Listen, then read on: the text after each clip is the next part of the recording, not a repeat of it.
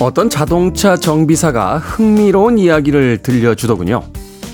사람들이 차의 부품을 교환할 때 가장 아까워하는 것이 타이어라고요. 육안으로 봐선 별 차이가 없기 때문에 특별한 경우가 아니면 제일 싼 걸 고르려고 한다는 겁니다. 하지만 그 자동차 정비사의 의견은 조금 달랐습니다. 타이어는 차에 전달되는 모든 충격을 받는 곳이기 때문에 성능이 떨어지는 것을 쓰면 차체의 충격이 가해지고 결국 고장의 원인이 된다는 말이었습니다. 어떤 것들은 아주 사소해 보이지만 결코 사소하지 않습니다. 7월 30일 토요일 김태현의 프리웨이 시작합니다.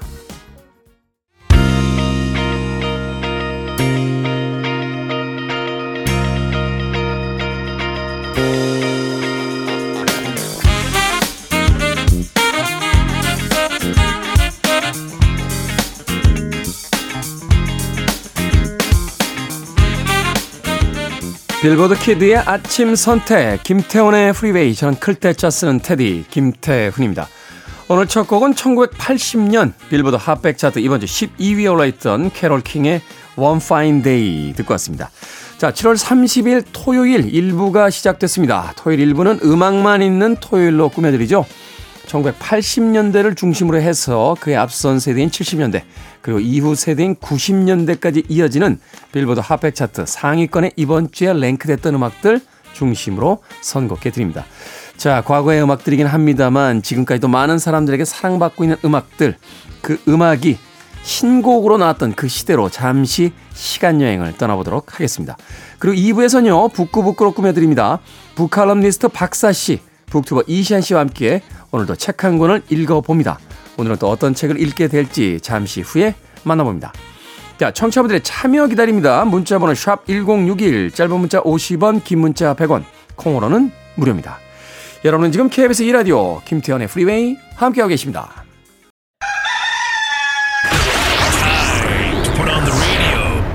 김태훈의 freeway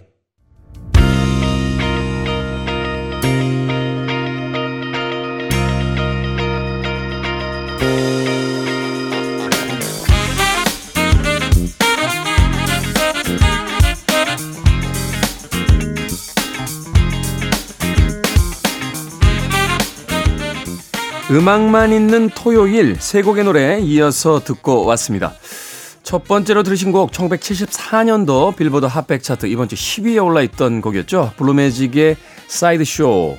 이어진 곡은 1973년도 역시 같은 차트 3위에 올라있던 윙스의 Live and Let Die. 007 영화의 주제곡이기도 했고요. 폴 맥카트니가 이끌었던 윙스의 최고 히트곡이기도 합니다. 자, 그런가 하면 1985년에 역시 같은 차트 2위에 올랐던 폴 영. Every Time You Go Away까지 세 곡의 음악 이어서 듣고 왔습니다. 폴 영은 80년대 중반 참 대단한 인기를 누렸던 아티스트였는데 그 인기에 비해서 활동 기간이 그렇게 길지는 않았던 것 같습니다. 물론 폴 영 자체에서는 뭐 많은 음반들을 발표했다라고 생각할 수도 있겠습니다만 대중들의 관심에서는 조금 일찍 사라져 버렸죠. 특히 기억나는 게 당시에 맥가이버 헤어스타일이라고 그랬어요. 옆머리를 짧게 치고 뒷머리를 기르는 아주 독특한 헤어스타일. 사실 이 머리의 원조는 로드 스튜어트 아저씨인데 예, 로드 스튜어트의 그 독특한 헤어스타일 폴 영이 이어받았고 그리고 TV 드라마에 있던 맥가이버 시리즈의 그 주인공이 그 헤어스타일을 하고 나오면서 80년대에 이 우리나라 중고등학생들도 예, 옆머리만 자르고 뒷머리를 길게 기르고 다녔던 그런 기억이 납니다.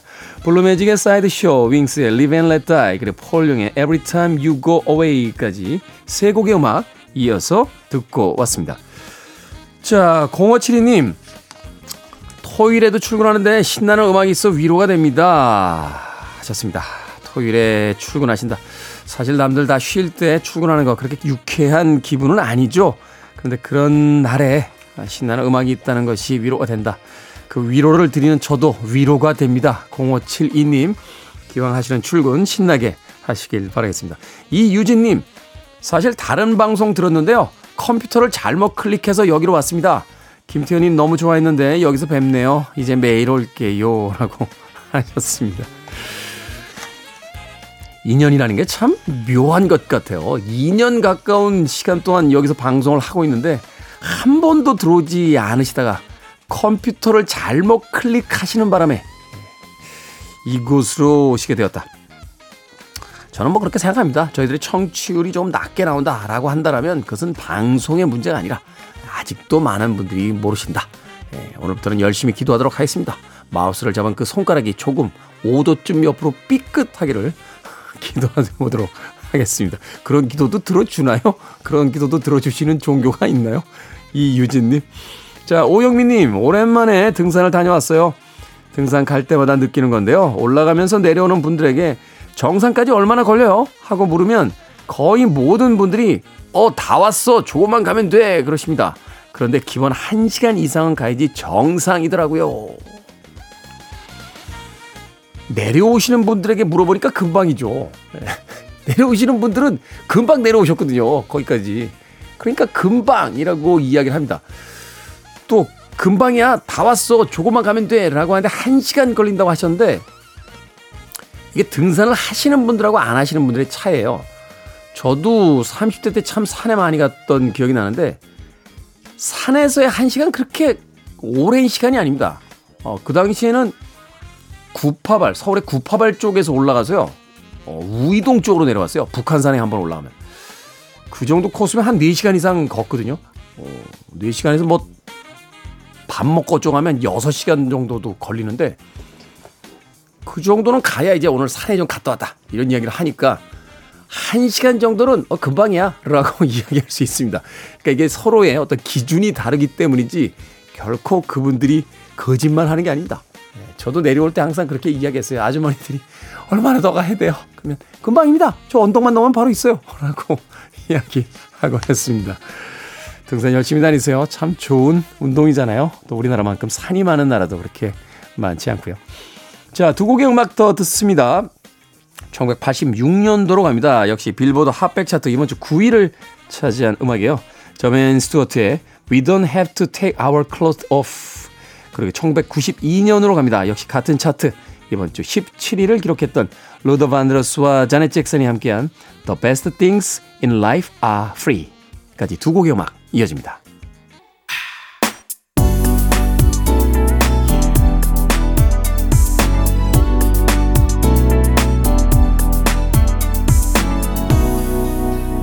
김태훈의 Freeway.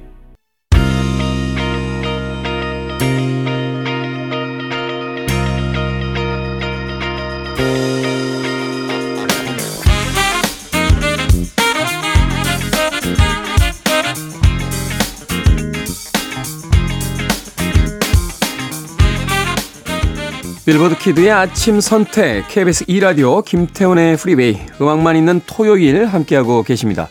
두 곡의 음악 이어서 듣고 왔죠. 1990년대의 히트곡들이었습니다. 1994년도 빌보드 Hot백 차트 이번 주 19위에 올라있던 베이비페이스의 When Can I See You 그리고 이어진 곡은 98년도 이 곡 당시에 참 대단했어요. 역시 같은 차트 1위를 기록했던 브랜디 앤 모니카의 The Boy Is Mine까지 두 곡의 음악 이어서 들려드렸습니다. 이 80년대부터 이어진 이 듀오 어, 말하자면 프로젝트 듀오라고 봐야겠죠. 뭐 폴 맥카트니와 마이클 잭슨이 함께하기도 했고요. 스티비 원더와 역시 폴 맥카트니 이런 어떤 유행의 흐름들이 이제 90년대까지 이어지게 되는데 아, 그 흐름들 속에서 이제 브랜디 앤 모니카의 The Boy Is Mine은 90년대 후반에 에, 차트 1위에 오르면서 어, 대단한 인기를 모으기도, 모으기도 했습니다. 저는 개인적으로 모니카를 더 좋아했습니다. 뭐 굳이 이야기하냐고요? 이야기할 수도 있죠. 뭐 그걸 가지고. 네. 자, 6040님. 테디, 신랑과 함께 두 달째 집을 짓고 있어요. 직접 자재를 구입하고 설계를 하고 너무 힘든데 저보다 더 힘든 신랑 때문에 힘들다는 말도 못합니다. 주말인데 쉬지도 못하는 쉰 다섯 살의 신랑 지치지 않게 응원해 주세요. 대단하시네요. 집을 직접 지으신다고요? 아니 뭐 설계까지는 할 수 있다고 집을 어떻게 직접 짓습니까? 부부가 직접 집을 지어요? 몇 평짜리 집이시는 겁니까? 에? 아니 그 집 뒤에 창고 정도 지을 수 있습니다. 근데 집을 짓는다고요? 와, 대단하신데요? 우리나라 집이라는 게 그냥 원주민들, 저 야생에서 사는 원주민들 집 짓듯이 지을 수 있는 집이 아니잖아요. 기본적으로 전통집이라고 하면 온도를 깔아야 됩니다. 그죠? 아궁이 만들고. 아니, 현대식 집이라고 해도 밑에 이제 보일러 들어가야 되잖아요. 그 서양식 집은 그냥 집만 만들어 놓고 뭐 이렇게 온열기구 뭐 냉방기구 이런 걸 가지고 들어가지만 우리나라 집은 일단 바닥이 따뜻해야 되기 때문에 온돌까지 까시는 건가요? 거기까지는 잘 모르겠습니다만 뭐 그냥 상자 같은 집을 짓는다 하시더라도 대단한 일을 하고 계시다라는 생각이 듭니다. 이게 모두의 꿈이자 로망이잖아요. 예. 저는 그래도 남이 지어준 집이 제일 좋습니다. 남이 지어준 집. 인생은 확실하죠. 네. 자, 1983년으로 갑니다. 빌보드 핫백 차트 이번 주 19위에 올라있던 데프레파드의 Rock of Ages 그리고 1990년 역시 같은 차트 10위에 올라있던 포이즌의 Unskinny Bop까지 두 곡의 음악 이어집니다. You're listening to one of the best radio stations around. You're listening to 김태훈의 Freeway. 빌보드 Kid의 아침 선택 KBS 2라디오 김태훈의 Freeway 함께하고 계십니다. 오늘 끝곡은 1977년도 빌보드 Hot백 차트 이번 주 18위에 올라있던 헬렌 레디의 곡 You're My World 듣습니다. 저는 잠시 후 2부에서 뵙겠습니다.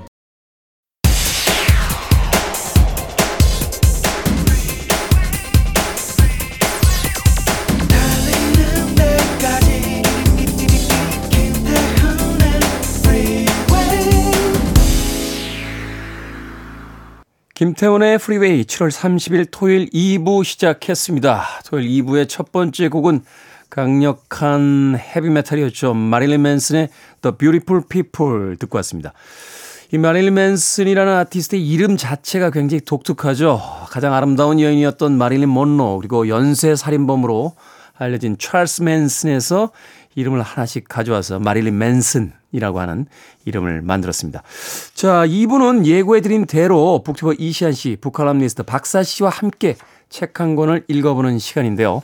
2부의 첫 번째 곡인 마릴린 맨슨의 The Beautiful People은 바로 오늘 읽어볼 책과 아주 밀접한 연결이 있습니다. 그 힌트가 무엇일지 여러분들께서도 한 번쯤 생각해 보시길 바라겠습니다. 잠시 후에 만나봅니다. I want it. I need it. I'm desperate for it. Okay, let's do it. 김태훈의 Freeway.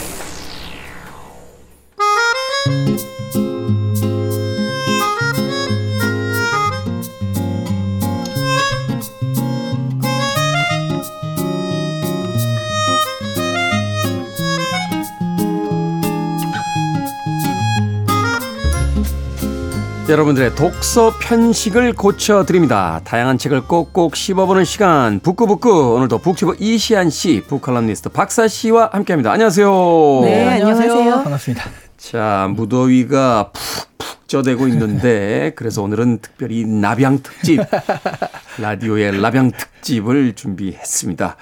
처음에 독서 편식을 고쳐드린다고 했잖아요. 네. 저도 이것 때문에 편식을 이거 공포, 스릴러 되게 싫어하거든요. 네, 아 저도 그래요. 저도 어, 진짜 네. 이 장르 안 읽는데 네. 정말 이것 때문에 읽었습니다. 정말 그, 이거를 누가 제안했는지 이제 그럼 나오죠. 이 책을 하자고. 네. 상 빼기 2는 일이죠. 네. 아, 이소연 작가가 했던 거 아니에요? 네. 나 아무도 안 한다고 했는데 저 혼자 빡빡 우겨가지고 오늘 이 책을 읽어봅니다. 하지만 책 재밌게 읽지 않으셨어요? 네. 생각보다 어- 무섭진 않았어요. 네, 아. 네, 지- 지난번에 마당을 나온 남탁도 제가 너무 슬프다는 얘기를 듣고 겁나서 안 읽었던 책인데 음, 이 네. 방송 때문에 읽었거든요. 근데 제가 어 이거 별로 그렇게 슬프지 않은데 이런 느낌이었는데 이번에도 어, 진짜 무섭다 그래서 어떡하지 밤에 읽으면 큰일 나나 어떡하지 막 이러면서 봤는데 의외로 그렇게 무섭진 않았어요. 맞아요. 저도 그래서 밤에 안 읽으려고 햇빛 읽을 때 있으려고 열심히 햇빛만 찾아서 읽었는데 아 이거 밤에 읽어도 괜찮겠 괜찮았겠는데 생각이 네, 들었어요. 네, 네. 그, 그 소설의 그래요? 재미가 있어서 이게 사실은 이제 하루에 이렇게 읽으면 안 되고요. 천천히 스며들면서 천천히 스며들면서 읽어야 이게 며칠 이제 저는 제가 장담하는데 여러분들 이제 오늘부터 이제 시간이 지나면 지날수록 주변 사람들과 만나고 엘리베이터에 혼자 있게 되고 어 새벽 시간에 깜깜한 불빛 그리고 말하자면 불빛도 없는 깜깜한 밤에 혼자 깨시게 될 때 바로 그때 이 책이 한 구절이 생각이 나기 시작합니다. 아, 누군가가 빨리 다른 공- 책으로 그 덮어야겠어요. 누군가 네. 공짜 케이크를 권할 때 이럴 때 아. 조심할 것 같아요. 굉장히. 아, 이건 좀 슬픈데요. 자, 오늘은 바로 오컬트 호러 소설로 분류되는 아이라 레빈의 로즈메리의 아기, 네, Rosemary Baby라고 하는 원제목을 가지고 있습니다. 아이라 레빈은 뭐 스티븐 킹이 극찬을 했던 음, 소위 이제 스릴러의 거장이다라는 이야기를 하기도 했었는데 이 작품이 바로 그 로만 폴란스키가 만든 영화 악마의 씨의 이제 원작이 됐던 작품이에요. 제가 오늘 2부의 첫 번째 곡으로 마릴린 맨슨의 Beautiful People을 틀어드렸었는데 이 마릴린 맨슨의 맨슨이 바로 찰스 맨슨에서 따온 이름인데 이 악마의 씨라고 하는 로만 폴란스키 감독의 영화 바로 이 로만 폴란스키 감독의 아내였던 샤론 테이트를 살해한 아주 잔혹하게 살해한 사람들이 소위 이제 Manson's Family라고 불렸던 맨슨 추종자들에 의해서 벌어졌던 사건이었습니다. 이 사건을 조금 비틀어서 가상의 역사로서 만들었던 영화가 최근에 있었죠. Once Upon a Time in Hollywood라고 하는 영화에서 예, 마고 로비라는 배우가 바로 그 샤론 테이트를 연기하기도 했었습니다.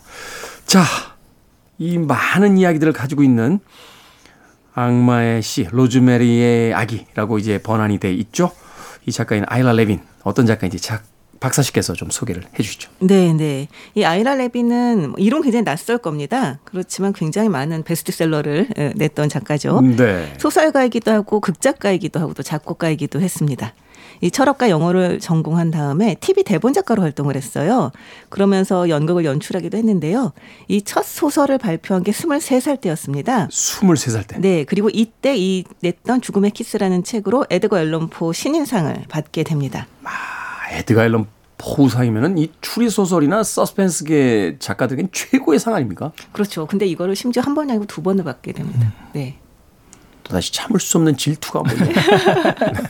괴- 아, 이렇게 매번 질투하셔서야 어떻게 지금 저희가 얘기를 하겠습니까? 매주 참을 수 없는 특히 괴테 때 제일 압권이었고. 그렇죠. 네. 이 많은 작품을 쓰진 않았지만 그 출간되는 작품들마다 반응이 되게 좋았고요. 영화화된 것도 많았어요. 그 영화뿐만이 아니라 브로드웨이에서 가장 오래된 오래 상영된 코미디 스릴러물인 데스트랩도 그의 작품이고요. 아, 그렇군요. 이 작품으로 두 번째 에드가 앨런 포상을 받았습니다. 그리고 이 죽음의 게임이라는 작품은 토니상 최우수 연극상 후보에 오르기도 했고요. 뭐 이 정도면 영화, 드라마, 연극, 뭐 톤 이상이면은 뮤지컬까지 갔다는 이야기 아닙니까? 그렇죠, 그렇죠. 뭐 다 휩쓸었다고 봐야겠네요. 네, 그 중에서 가장 유명한 작품이 바로 오늘 살펴볼 이 로즈메리의 아기입니다. 거봐요. 제가 네. 잘 골랐잖아요. 이 소설도 유명했지만 그 말들 말씀하셨던 대로 1968년에 그 영화한 악마의 시이 작품이 되게 유명한데요. 저는 사실 무서워서 못 봤고요. 네. 소설만 겨우 읽었습니다. 음. 네. 네. 어쨌든 말씀하셨듯이 그 스티븐 킹이 그 서스펜스 소설계의 장이다라면서 아주 극찬을 했는데 요. 이 이분이 왜 이렇게 극찬을 했는지를 보려면 역시 작품을 보는 게 네, 작품을 봐야지 알 수 있지 않을까라는 네. 생각이 듭니다. 그렇군요. 우리가 이제 알고 있는 어떤 추리 소설의 거장, 그럼 뭐 에드가 앨런 포라든지 뭐 코난 도일 그리고 그 이후에 뭐 서스펜스계 뭐 이제 스티븐 킹, 뭐 대표적인 인물이죠. 그렇게 보는데 그 중간 어디쯤인가 바로 대가로서 존재했던 하지만 우리에겐 그렇게 많이 알려지지 않았던 작가가 바로 아이라 레빈이다. 소개를 해줬고 자 줄거리 이제 이시안 씨 네. 주목이 됩니다. 오늘도 과연 결말까지 어디까지 갈 것인지. 한 번에 가서 어디까지 갈 것인가? 네. 어디까지 갈 네. 것인지 일단 어, 네. 스릴과 서스펜스가 느껴지네요. 일단 처음 시작을 해보자면 주인공은 로즈메리와 가이라는 두 부부거든요. 네. 이, 이 처음에 이 사람들이 간절히 들어가길 원했던 유서 깊은 브램포드 아파트로 이사하는 장면에서 이야기가 시작이 돼요. 네. 가이는 무명에 가까운 배우예요. 근데 로즈메리가 아파트에서 처음 사귀게 된 아가씨가 바로 그날 추락사를 합니다. 그 아파트에 들어간 날. 테리죠, 테리. 네. 네. 사실 이 아파트는요. 그 알고 보니까 흉흉한 사건들 때문에 여러 가지 안 좋은 소문에 휩싸인 그런 아파트긴 했거든요. 음. 근데 오히려 이 추락사를 계기로 그 옆집에 로만과 민이라는 노부부 내외가 그 알게 돼요. 그리고 그들의 친구까지 알게 되면서 이 두 부부는 어, 많은 도움을 받게 됩니다. 네. 평온한 날이 계속되는데요. 저는 이게 한 반 정도까지 이 얘기거든요. 그래서 이게 공포 소설, 무서운 소설이라고 하는데 너무 그냥 가정 소설. 너무 일상적이죠. 뭔가 예, 네. 신혼부부의 아름다운 일상 이런 거여가지고 이게 뭐지? 재미가 왜 이렇게 없지? 생각을 했었어요. 여기까지는. 근데 그 다음에 평온한 날이 계속되다가 어느 날 로즈메리가 어, 여러 가지 그 파티를 하다가 잠이 들었는데 기괴한 생물에게 강간당하는 꿈을 꾸게 돼요. 네. 근데 그 꿈 이후에 임신을 하게 되는데 남편은 사실은 자기였다라고 이제 얘기를 하죠. 오랫동안 바라던 임신이었기에 어쨌든 로즈메리는 여러 이상 징후가 있음에도 애써 무시하고 그 상황을 받아들입니다. 근데 원래 살았던 집의 이웃 사촌이자 아동 모험 소설가였던 해치라는 분이 있었는데 네. 로즈메리의 임신 소식을 알고 왔다가 얘기를 하다가 어, 이거 뭔가 이상한데라는 잘못된 인상을 받게 돼요. 네. 다음날 로즈메리에게 무언가를 알리려고 약속을 했고 만나기로 했는데 해치가 그날 갑자기 원인 불명의 혼수 상태에 빠집니다. 그러니까 뭔가 자꾸 이상한 일이 반복되는 거예요. 주변에서 무엇인가 자기가 친하거나 무엇인가 이야기하려던 사람들이 자꾸 하나둘씩 죽거나 이제 네. 다치게 되는 경우가 생기는 네. 거죠. 근데 이게 임신을 워낙 바랐기 때문에 그냥 애써 무시하고 넘어가거든요. 근데 결국 해치가 죽으면서 남긴 메시지 때문에 로즈메리가 사건의 실체를 알게 됩니다. 네. 그 사건의 실체가 뭐냐라고 하면 야, 여기서부터 위험한데. 위험한데요. 네. 친절한 이웃인 로만과 미니 그리고 여러 이웃들이 사실은 악마 숭배자 사타니즘이고요. 그들이 자신의 남편과 타협해서 자신에게 악마의 씨를 잉태하게 했다는 사실입니다. 음. 근데 이거 그, 그 스포일러 아니에요. 왜냐하면 이 영화 제목이 악마의 씨잖아요. 악마의 씨를 잉태한 거 뭐 제목 그대로인데요, 뭐. 이미 제목이 스포일러인가요? 네. 근데 그러네요. 로즈메리는 도망치는데 결국 잡히게 되고 아이를 출산까지 하게 되고요. 근데 그들은 아이가 낳자마자 죽었다라고 하는데 로즈메리는 그 말을 안 믿거든요. 그러다가 그들의 집회 날에 몰래 잠입해서 마침내 자신이 낳은 아이를 보게 됩니다. 거기까지. 거기까지. 그 로즈메리가 이 아이를 어떻게 할 것인지는 이 조금 책에 더 있지만, 네. 네. 책으로 두 페이지 정도 더 있지만 네, 네, 거기까지만. 네. 사실은 이제 이 책을 고를 때 고민이 좀 있었어요. 네. 이게 지금 뭐냐면 그 전후에 이제 얽히는 이야기도 앞서 잠깐 그 샤론 테이트와 이 찰스 맨슨 패밀리에 대한 이야기도 했었습니다만 네. 끔찍한 이야기들이 많고 네. 이야기도 사- 사실은 굉장히 무겁고 어두운 이야기잖아요. 네. 근데 이 책에 참 의미가 있다고 저는 생각을 했던 것이 이제 바로 그 1960년대라고 하는 시기의 어떤 그 미국의 어떤 정서라든지 또는 그 어떤 분위기 이런 것들을 읽어낼 수 있기 때문에 음. 최근에 극장가에도 이제 엘비스라는 영화가 개봉을 하면서 1950년대와 60년대 어떤 미국 사회에 대한 어떤 단면들을 보여주거든요. 네. 그런 의미에서 어, 비슷한 시기에 에, 나왔던 이 책을 한번 읽어보는 것도 의미가 있지 않을까 뭐 그런 생각으로 좀 권유를 했던 건데 그리고 저는 사실 이게 텍스트적으로만 읽으면 진짜 앞에는 너무 평, 평범하고 그 잔잔하잖아요. 그래서 네. 재미가 없는데 컨텍스트적으로 그러니까 외부적으로 이게 공포 소설이고 굉장히 위험한 소설이다를 알고 읽으면 그 평온한 나날 가운데 한 가지 사건들이 복, 이게 복선이구나. 음. 아, 요게 나중에 이렇게 되는구나 하고 자꾸 쪼이는 맛이 있더라고요. 네. 그래서 사실 알고 읽으면 조금 앞에 것도 재밌게 읽을 수 있긴 해요. 네. 아, 저는 사실 그게 재미있었어요. 앞부분이 그랬다는 게. 왜냐하면 굉장히 묘사가 묘사가 재밌거든요. 그러니까 뭐냐면 어 아주 생생하게 그 일상들을 보여주잖아요. 그런데 그렇기 때문에 아주 평범한 평범한 이웃 아주 아주 평화로운 나날 그런 일상과 그 뒤의 사건 아주 비현실적이고 도저히 믿을 수 없는 어떤 사건이 굉장히 딱 대비가 되거든요. 네. 그러면 사실 우리 같은 경우도 우리의 일상도 사실은 별로 그다지 그런 위험에 노출되어 있지 않고 악마 숭배자를 만날 일은 없고 그리고 가끔 공짜 케이크도 먹는데 예, 예. 그런데 그건 이런 모르죠. 일상이 네. 그건 모르죠. 벌써 우리들 중에 누군가 하나. 그렇죠. 그렇죠. 그럴 수 있다는 거죠. 충분히. 그럴 수 있다는 네, 거죠. 네. 네. 어, 매번 오실 때마다 커피를 주는데 커피를 혹시 이 주시네. 커피에 항상 뚜껑을 검정색을 가져와. 하얀색 뚜껑도 있는데. 네. 아무튼 뭐. 이게 사실은 아무것도 아닌데 네. 이 공포가 바로 거기서 시작이 되는 것 같아요. 네. 그렇죠. 책을 처음에 읽을 때는 이게 뭐야 그냥 평온한 하루인데 하루하루인데 이렇게 생각을 하다가 뒷부분에 이제 읽게 되면 우리 주변의 모든 일상들이 갑자기 의심스러워지면서. 네. 예, 모든 것들이 어떤 위험을 알리는 어떤 사인처럼 느껴지는 그런 부분들이 있잖아요. 그렇죠. 그러니까 사실 진짜 공포는 일상에서 오는 거잖아요. 우리가 정말 뭐 살해당할 위협에 처할 게 좀비한테 살해당할 위협에 처할 수는 없잖아요. 실제로는. 좀비를 안 믿으세요? 어, 네. 어떻게 잘못한 것 같은 그런 느낌인데. 네. 아니 그냥 여쭤본 아니. 그건 네. 진짜 의심해 봐야 돼요, 사실은. 아. 이런 사람들 때문에 이제 그런 영화들이 잘 되는 거긴 하지만 외계인이나 좀비에 의해서 살해될 확률보다 우리가 아는 이웃들에 의해서 살해될 확률이 조금 더 높긴 합니다. 그건 그렇죠. 정말 일상에서 네. 오는 공포가 진짜 공포인데 이게 그 일상의 공포를 좀 잘 보여주는 것 같아요. 네. 그렇죠. 뭐 그런 어떤 극단적인 범죄에 노출되는 경우가 아니더라도 네. 우리의 삶이 얼마나 깨어지기 쉽고 우리가 평온하다고 믿고 있었던 저 세상이 얼마나 그 불안전하며 위험으로 가득 차 있는가 이런 것들을 아마 60년대 이 미국 사회가 아, 겪고 있었던 것이 아닐까. 뭐 당시에 굉장히 중요한 사건들이 많잖아요. 뭐 히피즘도 막 시작이 되고 음. 심지어는 이제 그 냉전 시대에서의 어떤 그 핵 전쟁의 위협 같은 것들도 막 네. 느껴지게 되고 막 이러면서 네. 그 평온한 일상이 결코 평온하지 않다는 어떤 경고 아닌 경고가 바로 책 속에 또 담겨져 있었던 건 아닌가 또 그렇게 읽기도 했었는데. 그렇죠. 사실 말씀하신 것대로 뭐 우리를 위협하는 존재들은 사실 훨씬 가까운 사람들이잖아요. 네. 이 소설만 해도 저는 사실 악마는 별로 안 무서웠어요. 악마는 별로. 남편이 무서웠습니다. 정말 너무 무섭더라고요.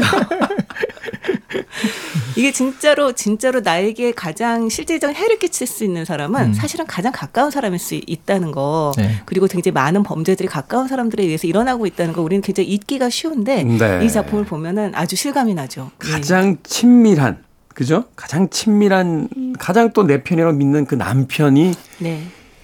거기까지만 네. 하도록 하겠습니다. 특히나 저는 이 남편의 이름을 가이 우드하우스라고 지은 것도 탁월한 선택이었다고 봐요. 왜냐면 이제 이름이 가이잖아요. 그냥 남자 일반을 지칭하는 음. 그러니까 어떤 특정한 누구를 이야기하는 것이 아니라 불특정한 누군가를 이야기하고 있다라는 것이 이름 속에서 하나의 힌트처럼 이렇게 음. 느껴지기도 했었는데 이야기를 듣다 보니까 여러 편의 영화들 속에서 그런 비슷한 장면들도 떠오릅니다. 아, 좀비에게 살해당할 위험은 없다고 했는데 이제 부산행 같은 거 보면요. 좀비보다 무서운 게 사람이에요. 그렇죠. 네. 네, 문 걸어 잠궈 버리는 그 사람들이 더 무섭게 느껴지는데 네. 바로 박사 씨의 이야기처럼 이 책에서 가장 무서운 사람은 남편이 아닌가. 웃을 대목이 아닌데 웃음이 나네요. 갑자기 음악 한곡 듣고 오도록 하겠습니다. 이 책 속에서요. 어, 로즈메리 집에서 이 콜 포터가 작곡한 엘라 피츠제랄드의 노래를 트는 장면이 나와요. 이 곡은 아닙니다만 그래도 엘라 피츠제랄드의 음악 한 곡 준비해 봤습니다. Why Can You Behave? 엘라 피체랄드의 Why Can You Behave 듣고 왔습니다. 빌보드 키드의 아침 선택 KBS 2라디오 김태훈의 프리웨이 북구북구 박사씨 이시안 씨와 함께 오늘 아일라 레빈의 로즈메리의 아기 읽어보고 있습니다. 자, 이 책을 이제 장르적으로 이야기할 때 오컬트라고 합니다. 말하자면 이제 뭔가 어떤 영적인 우리가 과학적인 이론으로 설명되지 않는 어떤 그런 그 신비로운 무엇에 의해서 이제 공포가 조성되는 이런 장르들을 이야기하거든요. 네. 어떻게 읽으셨어요? 이런 장르들이 갖는 어떤 흥미라든지 또 네. 장르의 특징 혹은 또 이것이 또 유행했던 시기 같은 것들이 또 있으니까. 네. 오컬트는 일단 어, 제가 한국인이어서 그런지 그냥 재밌기만 해요. 아 그래요? 네. 이게 오컬트가 원래 기독교나 유대교의 영향을 받아서 있는 거잖아요. 비슷한 작품 중에 왜 오맨 있잖아요. 오맨 네, 네. 이렇게 머리를 이렇게 아이의 머리를 깎고 보니까 이게 666 이렇게 막 음. 쓰여져 있고. 그러니까 이게 사탄이라는 말 자체가요. 그게 적 대적하는 자라는 뜻이라는 거죠. 네. 그러니까 대적하는 자라는 말은 그 기독교적인 그런 거에 대적하는 거니까 사실은 기독교가 없으면 성립하지 못해요. 그렇죠. 그 네. 루시퍼가 결국은 그 기독교의 신과 네. 이제 반목하고 이제 쫓겨나면서 이제 타락 천사가 되는 거니까. 네. 그렇죠. 어. 그 달리 말하면 기독교적 상식이 있으면 그 반대쪽의 오컬트도 굉장히 우리한테 문화적으로 와서 와닿는데 네. 뭐 사실 우리가 기독교적 상식도 많지 않고 그러니까 그 반대적인 상식도 많지 않고 해서 여기서 가령 666이라는 말 자체가 이제 많이 알려졌으니까 그렇지 이런 걸 모르는 사람은 어 666나 좋아하는 숫자인데 뭐가 문제지 이렇게 할 수도 있다는 거죠. 그렇죠. 네. 사실은 이게 어떤 백넘버라고 하죠. 운동선수들이 등에다 넘버를 달 네. 때 뭐 7이야 행운의 숫자라는 걸 누구나 압니다만 이 기독교인들은 또 6자체 굉장히 피하거든요. 그렇죠. 그러니까 사실은 그런 영향권 안에 있어야 이 책의 천사는 이제 공포를 비로소 체감하게 되는데 그렇죠. 맞아요, 맞아요. 아. 게다가 네. 하나 더 하자면 동양은 그 낯선 세계가 같이 사는 공생의 세계로 이해를 하는 것 같아요. 네. 가령 귀신이 있다라고 해도 귀신이 나와서 억울함을 풀어주면 그냥 물러가고 그러잖아요. 내 다리 돌려줘. 내 다리 돌려줘. 거기서 나오고. 그 진짜 무섭잖아요. 그래, 네? 그, 그게 제일 무서워요. 저는. 자기 다리 돌려달라고 하는 게. 그 결국 이 낯선 존재 역시 같이 살아가는 존재다라는 그런 인식이 좀 있는 반면에 서양은 적대하는 자니까 이걸 정복하고 그런 개념이 강하다 보니까 이들이 서로 반격할 때 이 무서움을 가질 수 있는 그래서 동양과는 약간 느낌이 다른 것 같기도 합니다. 음, 네. 하긴 그렇죠. 옛날에 우리 조상들은 부모님이 돌아가시면 그 묘 옆에다가 네. 집 짓고서 거기서 3년씩 살았잖아요. 그렇죠. 뭐 그런 어떤 행동들을 봤을 때 예. 사실 또이 어떤 종교적인 개념 자체가 뭐 이렇게 그 응징하고 뭐 거기에 뭐 대적하는 어떤 마귀들이 나오고 이런 사고관을 가지고 있지 않으니까 기독교적 사고관이 없으면 사실은 그렇게까지 공포스럽지 않을 수도 있다. 네. 어, 네. 그렇군요. 정말 오컬트라고 하는 건 어떻게 우리는 사실은 굉장히 이를테면 비현실적인 뭐좀 그런 현상들은 굉장히 비합리적이고 신비적인 것들은 사실은 일상에서도 접하긴 하거든요. 네. 뭐 나는 귀신을 보는 사람이야 이런 거 아니라고 하더라도 좀 합리적으로 설명하기 어려운 일들이 일어나고 그것에 대해서 설명을 하기 위해서 여러 가지 이제 그 이를테면 설명들이 있을 수 있는데 음. 문제는 뭐냐면 지금 현재의 그 오컬트 이제 뭐 장르라고 하는 것들이 가지고 있는 건 굉장히 서양 중심 말씀하셨던 것처럼 기독교와 같은 서양 중심이라서 우리가 그것을 정말 공포로 체감하기에는 좀 어려운 면이 있는 것 같기는 해요. 저 같은 경우도 사실 아까 말씀드렸을 때 난 악마보다 무서운 게 남편이었다고 말씀드렸는데 남편은 오히려 되게 실감이 난다는 거죠. 그렇죠. 하지만 현실에서 이제 느껴지는 실존하는 사람처럼 그럼요. 읽게 되니까. 네. 근데 이 악마는 사실 잘 모르겠어요. 이게 제가 뭐 그 사이에 오컬트 뭐를 여러 가지 많이 접하면서 이 상징들을 안다고 하더라도 그 무서움이라고 하는 것이 음. 아주 실감나진 않는다는 거죠. 하지만 그, 마- 그의 반면에 동양적 공포는 확실히 좀 무서워요. 아까 말씀하셨던 그 전설의 고향 같은 경우. 네. 아니, 그네 달이 내나 그 얘기 안 하려고 그랬거든요. 그거 진짜 옛날 얘기예요. 저희 아주 어렸을 때 얘기잖아요. 그죠? 전설의 고향. 아, 저도 할머니한테 들은 얘기. 저는 예술의 전당밖에 몰라요. 전설의 고향은 몰라요. 네. 그런 어떤 동양적인 공포라고 하는 것에 또 우리는 근본적으로 또 거기에서 이제 오싹함을 느끼는 부분들이 있는 거죠. 이런 문화적인 기반이 달, 다를 때 느끼는 게 달라지는 것이 어떻게 보면 이 오컬트라고 하는 장르의 좀 한계가 아닐까라는 생각은 들어요. 그렇군요. 사실은 그래서 이 책에서 앞서 이야기해 주신 대로 이제 느끼게 되는 공포라는 건 그 사타니즘에 경도된 사람들. 그러니까 말하자면 어떤 잘못된 미신이라든지 종교라든지 혹은 이념에 이제 휩싸여서 누군가를 희생양으로 찾고 있는 사람들에 대한 어떤 공포 이런 것들이 사실은 이 책 안에서 가장 크게 느껴지잖아요. 저는 사실 그래서 이 장르를 어, 이 로즈마리의 아기를 읽어봤을 때 이게 과연 뜻하는 것이 무엇일까? 일단 이제 아주 좋게 포장되어 있는 집으로 이사를 오면서 시작이 되는데 사실은 그 집이 원래 있던 터에는 정말로 엄청난 무서운 일들이 있었고 지금 그 겉모습만이 그렇게 화려할 뿐이다. 그리고 친절하고 양반인 척하는 굉장히 어떤 아, 양반이라 역시 전설의 고향 맞네요. 할머니, 할머니가 말씀하셨습니다. 그 친절하면서도 굉장히 예의 바른 것 같은 그 사람들 사람들의 그 이면에 그들이 가지고 있는 어떤 잘못된 이념이라든지 신앙의 문제가 이제 드러나게 될 때 느끼게 되는 어떤 공포 같은 것들. 아무도 작가는 자신이 살았던 1960년대의 어떤 시대적인 분위기를 바로 이런 어떤 상징들을 가지고 좀 읽어내려고 했던 게 아닐까 또 그런 생각도 해봤는데요. 네. 어, 이런 말 해도 될지 모르겠지만 요즘 양두구육이란 말이 유행하고 있잖아요. 무서운 말이죠. 네, 양두구육이란 말이 유행하고 있는데 딱 여기 이 사람들이 딱 그런 모습들을 딱 그 보여주고 있는 게 아닌가 하는 생각도 드네요. 그렇군요. 책을 읽으시면서 야 그런데 이 장면 진짜 무서웠다 하는 장면 이 있다면 한 장면씩만. 이건 나병 특집이니까요. 아, 저는 그 무섭다라기보다는 약간 애타는 거 있잖아요. 애타는 거. 그, 그게 말씀하신 남편, 그러니까 로즈메리가 뭔가 잘못되고 있어서 뭔가를 파헤쳐요. 그래야지 어느 정도 알게 되는데 그거를 그대로 남편한테 가서 이랬다 저랬다 다 얘기하고 있잖아요. 근데 제일 수상한 게 남편인데. 그래서 안 돼, 안 돼, 그러면 안 돼, 하는데 꼭 남편한테 가서 얘기를 하고 결국 그게 저지당하고 이런 것들이 몇 번 반복이 되는데 남편한테 달려갈 때마다 어 진짜 이렇게 다리를 딱 잡고 아 가지 마 이러고 싶은 생각이 들더라고요. 이 책의 하이라이트가 바로 그거죠. 어, 남편한테 가지 말라고 외쳐야 되는 독자의 심정. 남편이 무간도예요. 그렇죠. 네. 박사 씨는 어떤 장면 인상적이셨습니까? 아, 네. 아무래도 그이 로즈메리가 정말 탈출하고 나서 탈출에 성공했다라고 생각을 했을 때 자기가 도움을 청했던 그 닥터 힐이라고 하는 사람이 네. 딱 그 남편과 딱 그 정말 그 악마 숭배자를 데리고 오잖아요. 음. 이 로즈메리가 정신이 이상해졌다라고 판단을 하고 그들을 보호자를 불러오는 거잖아요. 그래서 문을 딱 열고 들어왔을 때 그 모습 진짜 너무 좌절스럽고 음. 네. 너무 무서운 것 같아요. 그게 흔히 이제 지금은 어떤 클리셰처럼 쓰이잖아요. 그쵸, 그쵸. 예전에 우리나라에서 봤던 영화 중에 그 추격자라는 영화 있었죠. 하정우 씨가 아, 연쇄살인범. 네네, 네.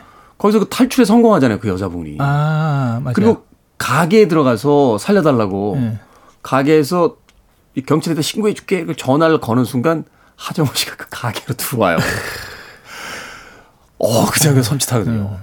이 로즈마리의 아기에서도 지금 말씀하신 것처럼 드디어 됐다 라고 생각한 순간 문이 열리면서 가장 무서운 사람들이 들이닥칠 때 근데 그게 진짜 무서운 점이 뭐냐면요.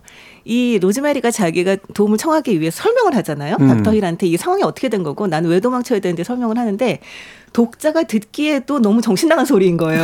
그러니까 닥터 힐을 뭐라고 할 수가 없어요. 음, 이게 정말 음. 너무 이상한 얘기거든요. 음, 음. 제가 만약에 일상적인 상황에서 누군가 나한테 도움을 청하면서 이런 얘기를 했다. 그럼 저는 당연히 경찰에 신고를 하던가 음. 아니면은 내가 아는 사람한테 신고를 할 것 같아요. 이 사람은 정신이 이상한 사람이야. 라고 생각을 하겠죠. 100%의 확률로. 음. 하지만 여기서는 그게 진실이잖아요. 그렇죠. 그러니까 이게 진짜 무서운 점이 아닌가. 세상에 나만 이 진실을 알고 있다는 거. 네. 다른 이들은 이 진실을 믿지 않는 다는 거. 그 네. 상황 자체가 이 여주인공과 독자에게는 가장 공포스러운 순간일 수 있다라고 이야기를 해 주셨습니다. 음악 한 곡 더 듣고 와서 계속해서 책에 대한 이야기 나눠보도록 하겠습니다. 이 책의 이제 주요 소재가 사타니즘이죠. 사탄을 숭배하는 그런 일종의 흑마술에 관련된 그런 이야기인데 바로 이 사타니즘 하면 빼놓을 수 없는 인물이 있습니다. 알레이스터 크롤리라고 하는 인물이죠. 그 인물에 대한 노래 오지 오스본입니다. Mr. Crowley.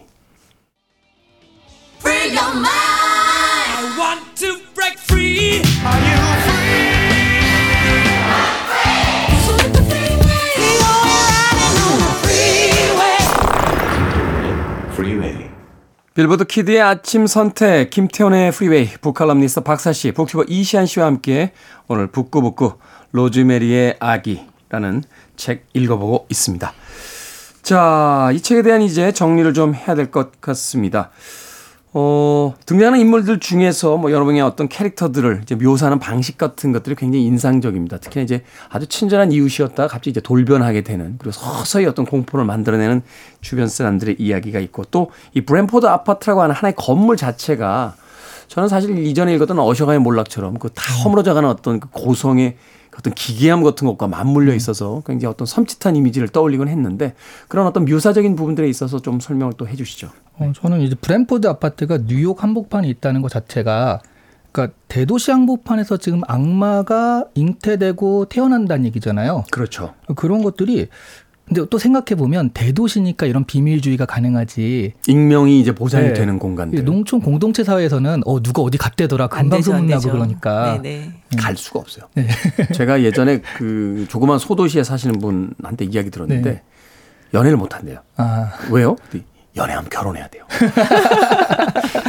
이, 이 동네에선 어, 어떤 남녀가 두 번 만나면 결혼해요. 그래서, 그래서, 아, 여기 어떤 나름의 어떤 애환이 있구나 이런 생각을 했던 적이 있는데. 대도시 한복판에서 악마가 태어나고 자란다는 설정이 뭐 그러니까 현대니까 가능하다 싶기도 하고요. 그리고 또 조금만 우리가 은유를 넣어서 생각을 해보면 현대를 살아가고 있는 그 우리의 적이와 나쁜 마음이 이 음. 로즈메리의 아기로 비유되는 게 아닐까 그런 상징이 아닐까 그런 생각도 해요. 음. 그 대도시에서 자라나는 그런 나쁜 마음들이죠. 저 사람을 죽이고 저 사람을 경쟁해가지고 내가 밟고 일어서야겠다 이런 마음들. 그래서 로즈메리 같은 경우도 그건 안 돼라고 생각을 하지만 결국 받아들이기도 하거든요. 이런 네. 마음들을. 그래서 이런 부분들을 좀 잘 은유적으로 나타낸 게 아닌가 하는 생각도 들더라고요. 네. 그렇군요.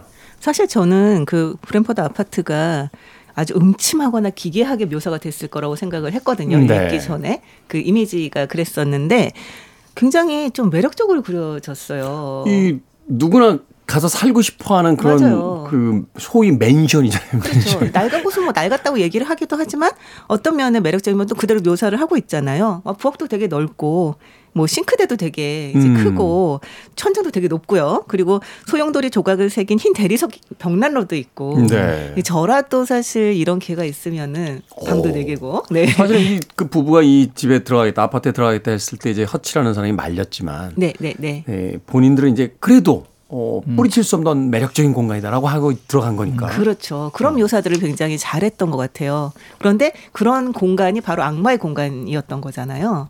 그게 이 책이 갖는 어떤 놀라운 점인 것 같아요. 네. 악마를 전형적인 어떤 음침함으로 묘사한 게 아니라 우리가 보고 있는 저 화려한 볼거리들 또 세련된 무엇 그 이면에 있는 악마.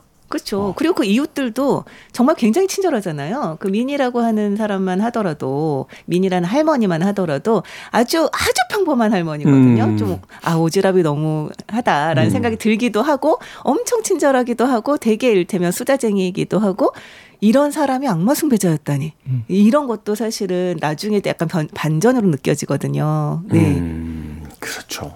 바로 그런 지점들이 우리가 이제 멈춰서서 생각해 보게 되는 이게 왜 이렇지? 우리가 전형적으로 생각했던 어떤 그런 방식들이 아닌 이런 방식들로 왜 책을 써나가지? 하는 것들이 바로 이 작가가 의도한 어떤 그 이 책의 어떤 주제를 담고 있는 부분이 아닌가 그렇게 이야기를 해 주셨습니다. 자, 이 호러 소설 음, 지금은 뭐 워낙 자극적인 컨텐츠가 많기 때문에 이 한편의 소설이 과연 이 여름에 무더위를 얼만큼 식혀줄지는 모르겠습니다만 책이 가진 즐거움 중에 하나는 아, 아주 얇은 책이라 할지라도 그 안에서 우리가 찾아낼 수 있는 풍성한 이야기들이 있다는 점이 아닐까 하는 생각이 드는데 그런 의미에서 이 로즈메리의 아기는 어, 여전히 유효한 책으로서 이 여름에 한번좀 읽어볼 만한 책이 아닌가 저는 개인적으로 그렇게 생각을 해서 네. 계속 약간 변명하시는 것 어, 같은 그러니까요. 느낌인데요. 아름답게 마무리하죠. 어, 어. 네, 아름답게. 변명 안 하셔도 돼요. 재밌었습니다. 네. 아니 또 애청자분들도 읽어보실 분들이 있으니까 그럼요. 혹시 몰라서 미리 네. 이제 단도리를 하시는 것 같습니다. 그리고 어쨌든 저는 이걸로 독서 편식을 약간 고쳤습니다. 아, 네. 저도 약간 음, 편식을 하는 맞아요. 편인데, 네, 그렇죠. 고쳤습니다. 네. 영화도 꼭 보시길. 아, 그건, 그건 아니라고 생각합니다. 어, 이게 찾아보니까 소설보다 영화에 대한 평이 굉장히 높더라고요. 그 로만 폴란스키가 사실은 이제 개인적인 사생활 때문에 예, 이 샤론 테이트라고 하는 그 살해된 자신의 아내와의 어떤 관계뿐만이 아니라 그 이후에 사실은 좀 난잡한 사생활 때문에 약간 퇴출된 네. 그런 감독이기도 합니다만 영화를 잘 만든 영화는요 정말 잘 만들어요. 그래서 그의 최고작 중에 하나를 꼽는 게이 로즈메리의 아기. 우리나라에서 이제 악마 씨라고 번안이 돼 있는데 이 작품 꼭 한번 음, 보시길 바라겠습니다. 네, 무섭습니다. 아주 저는 영화를 먼저 봤어요. 그래서 소설을 읽을 때도 영화의 장면들이 자꾸 머릿속에 떠올라가지고 아. 네, 섬찟섬찟했던 그런 기억이 있습니다. 경고해 주셔서 고맙습니다. 제가 보내드릴게요. 링크 보내드릴게요. 꼭 보시도록 하세요. 자, 한 줄 추천사 듣도록 하겠습니다. 아, 이게 사실 제가 이제 이런 독서에 대한 걸 하다 보면 책을 추천해달라는 얘기를 되게 많이 듣거든요. 네. 근데 안 추천한 책이 있어요. 그랬을 때는 그, 이거 읽지 마세요라고 할 수는 없잖아요. 그래서 이제 한정해서 얘기합니다. 이런 거에 관심 있으신 분은 보세요. 이런 식으로. 음. 참고로 그냥 그렇다고요. 이, 이 책에 대한 추천사는요. 뭐 매니아라면 읽어볼 만 합니다. 매니아라면. 예, 이렇게 살짝 추천하도록 장르적. 취향을 이제 심하게 타는 작품이니까 네, 네. 매니아라면 이런 장르를 좋아하신다면 읽어보십시오라고. 네. 아, 저는 아까 그 잠깐, 우리 쉬는 시간에 잠깐 얘기할 때 내가 본격 비혼 조장 소설이다. 라고 말씀을 드렸었는데요. 저희 한 줄 추천사 이렇습니다. 부부 관계가 위태로울 때 보세요. 네. 부인도 남편도 내 편이 아닐 수 있습니다. 마음을 정리하는데 아주 큰 도움이 되실 겁니다. 잠깐만요. 밑, 위태로울 때 보고 어떻게 해요, 이제. 자, 두 분의 한 줄 추천사 마무리하도록 하겠습니다. 북구북구 아이런 레빈의 로즈메리의 아기 읽어봤습니다. 오늘은 좀 으스스한 작품이었다면 다음 주엔 온도를 조금 따스한 쪽으로 올려보도록 하겠습니다. 프랑스의 르로르의 꾸페시의 행복여행, 뭐 우리나라에서도 베스트셀러가 된 그런 작품이죠. 이 책 읽어보도록 하겠습니다. 북튜버 이시안 씨, 북칼럼니스트 박사 씨와 함께했습니다. 고맙습니다. 네, 안녕히 계세요. 음악 한 곡 듣고 오겠습니다. 책 속에서 하나의 기사에 언급이 됐던 그런 아티스트입니다. 60년대의 참 대단한 히트곡이었죠. 바브라 스트라이젠, People 듣습니다.